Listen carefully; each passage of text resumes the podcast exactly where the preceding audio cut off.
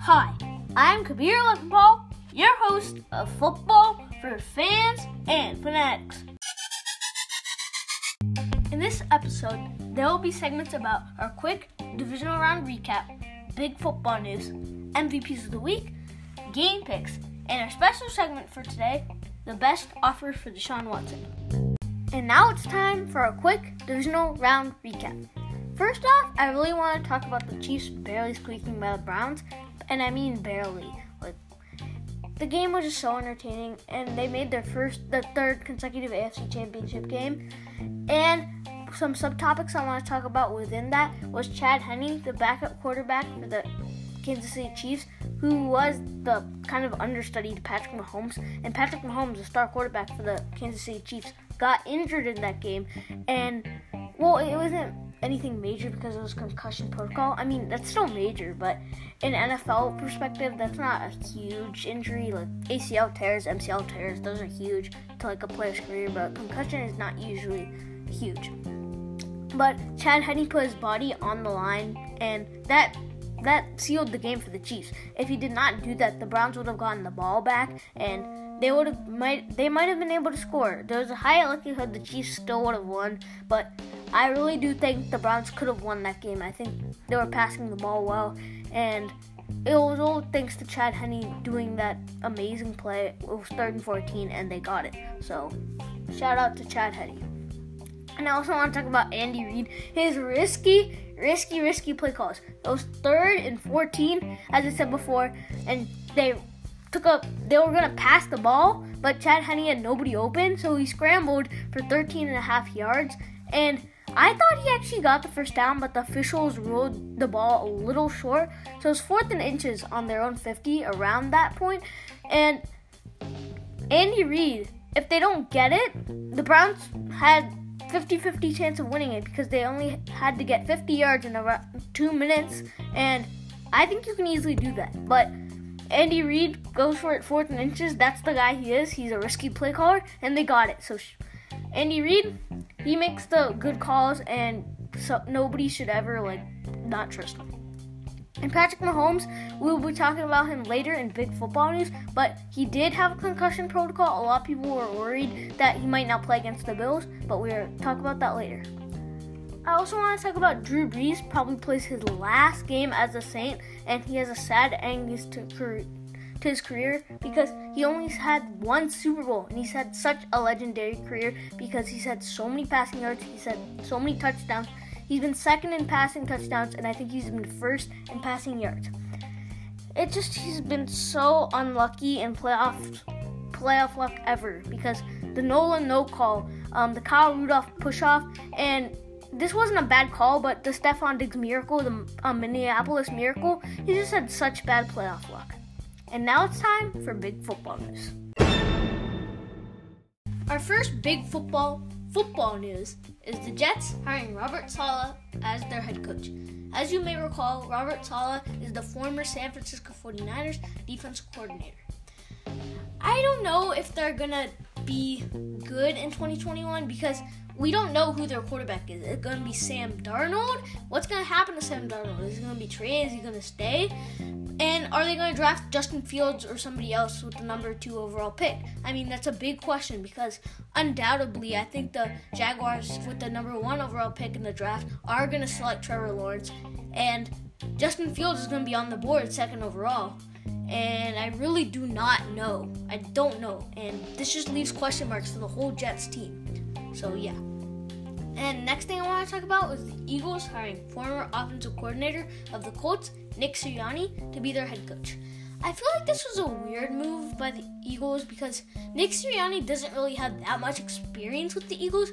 I think the management of the Eagles was trying to kind of like, kind of like make the ma- make Carson Wentz kind of be with Frank Reich, but not because Frank Reich is the coach, the head coach of the Indianapolis Colts right now, and Nick Sirianni was the former offensive coordinator. So maybe they wanted to run his plays with Carson Wentz, and maybe they could bond together. But I don't think this was the best move by them. I think Carson Wentz should have left and Doug Pederson should have stayed because Doug Pederson got fired, and I really think Doug Pederson is better than Carson Wentz. Carson Wentz did not play well at all during this season. I also want to talk about Philip Rivers because Philip Rivers retired. He did retire, and are, is he going to be in the Hall of Fame? I really do think he is. Even though he hasn't won a lot of big games, he's just been he showed up in the big games even though he throws the ball so so so unusual it's just so unusual how he throws it because he throws it like sideways and the way he and the, the length how he throws it he doesn't have that much arm strength but i think you will be in the hall of fame. I really do because i just next we have drew brees.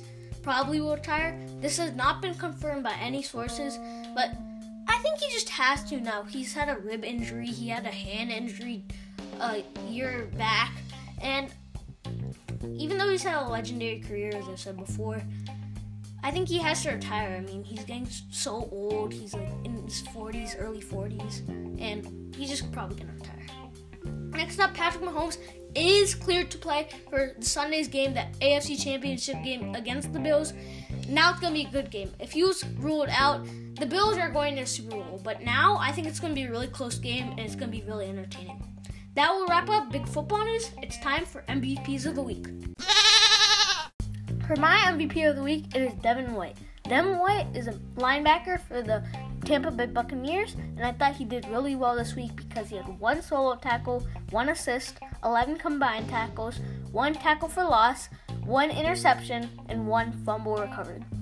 I think his play really changed the game. I mean, there was like around six minutes left, and Drew Brees threw an interception that changed the game. I mean, they could have went down, scored touchdown, they would be up, but Devin White changed the game. He had a fumble recovered with when the Saints were driving down the field, and I thought they were going to score that drive, but he recovered the fumble, and that was huge in the game. And now it's time for game picks. Our first game on Sunday at 3:05 p.m. Eastern Time, we have the Buccaneers at the Packers. I really think this is going to come down to both of the teams' offenses because both of these teams' offenses are so talented. They have a lot of playmakers. Even though the Buccaneers have a really good run defense, their pass defense is not good at all. And the Green Bay Packers defense has regressed a lot since last year. But the playmakers that I think on offense for the Packers and the Buccaneers. First on the Buccaneers, you have Tom Brady, you have Ronald Jones, Leonard Fournette, Mike Evans, Chris Godwin, Antonio Brown. You have a lot of playmakers on the Buccaneers, and on the Packers, you have Aaron Rodgers, you have Aaron Jones. You have Marquez Valdes-Scantling, Allen Lazard, and of course Davante Adams. Davante Adams is probably the best receiver in the league right now, and I really think this is going to be a really entertaining game because I think it's going to be really high scoring. But I do think the Packers are going to win this game 31 to 27 because it's so hard to come into the frozen tundra, Lambeau Field, and beat the Packers, especially when you're a warm weather team like the Buccaneers and you have to go into such a cold place in, t- in Lambeau. Next up, our next game on Sunday at 6:40 p.m. Eastern Time, we have the Bills at the Chiefs. I think this is going to be a really high scoring game again. I think this weekend's going to be really, really entertaining for football fans like me. And I think I could I could make the wrong choice on this game. I think it could go either way. I think the Chiefs and the Bills can win this game. But I do actually think the Bills will win this game 45 to 41. I just think the Chiefs defense isn't good enough to keep up with the Bills and I just don't think I really do not think that Patrick Mahomes will will play his best because of the concussion protocol. But I do think the Chiefs could actually win this game. So take this opinion of mine a little lightly because I think this game could go either way. And now it's time for a special segment of the podcast, the best offer for Deshaun Watson. Yay! Our special segment today is about Deshaun Watson. This segment will mainly be covering where he's going to get traded. If he does get traded, I think there's like an 80% chance that he will get traded and a 20% chance that he won't.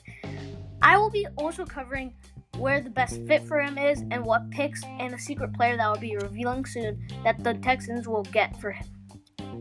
This is all in my opinion, so take take that into mind. This is not confirmed by any source, but I think this is the most probable solution scenario. So what I think is gonna happen, I think Deshaun Watson is gonna get traded to the Dolphins, and I think the Texans will receive two Tua Tagovailoa, the rookie quarterback this year's rookie quarterback from the Dolphins. The Dolphins drafted him at the number five overall selection in the 2019 2020 NFL draft. I think this was a good move by the Dolphins because he was a really good prospect coming into the draft. I don't think he's played that well this year. I mean, when the Dolphins have had to win games, they usually put in the journeyman Ryan Fitzpatrick, but I still think he has a lot of potential. I also think they'll get the third overall selection for this year's draft because the Texans actually had that pick before acquiring Laremy Tunsil, a left tackle that the Dolphins, the former Dolphins tackle, and then Laremy Tunsil got traded to the Texans, and the the third overall selection for this year's draft was actually to the Dolphins. So I think they could get a Tua Tagovailoa, the third overall selection for 2021 NFL draft, and the Dolphins' first round pick for next year. I think they could still get more than that. I really do because Deshaun Watson is all pro. He's a game changer. He makes a lot of plays, and I think if they just put him in the right hands, he's to be a Pro Bowl every year. The Dolphins could be Super Bowl contenders. And I do think he will get traded to the Dolphins. But that'll wrap up this episode. It's time for the credits. That will wrap up this episode. And now for the credits. Thank you for coming to listen to Football for Fans and Fanatics. And a huge thanks to my parents and my executive producer, Zara Core, for making this podcast possible. Hi, everybody. Stay tuned for next week's episode of Football for Fans and Fanatics. Coming to you next week.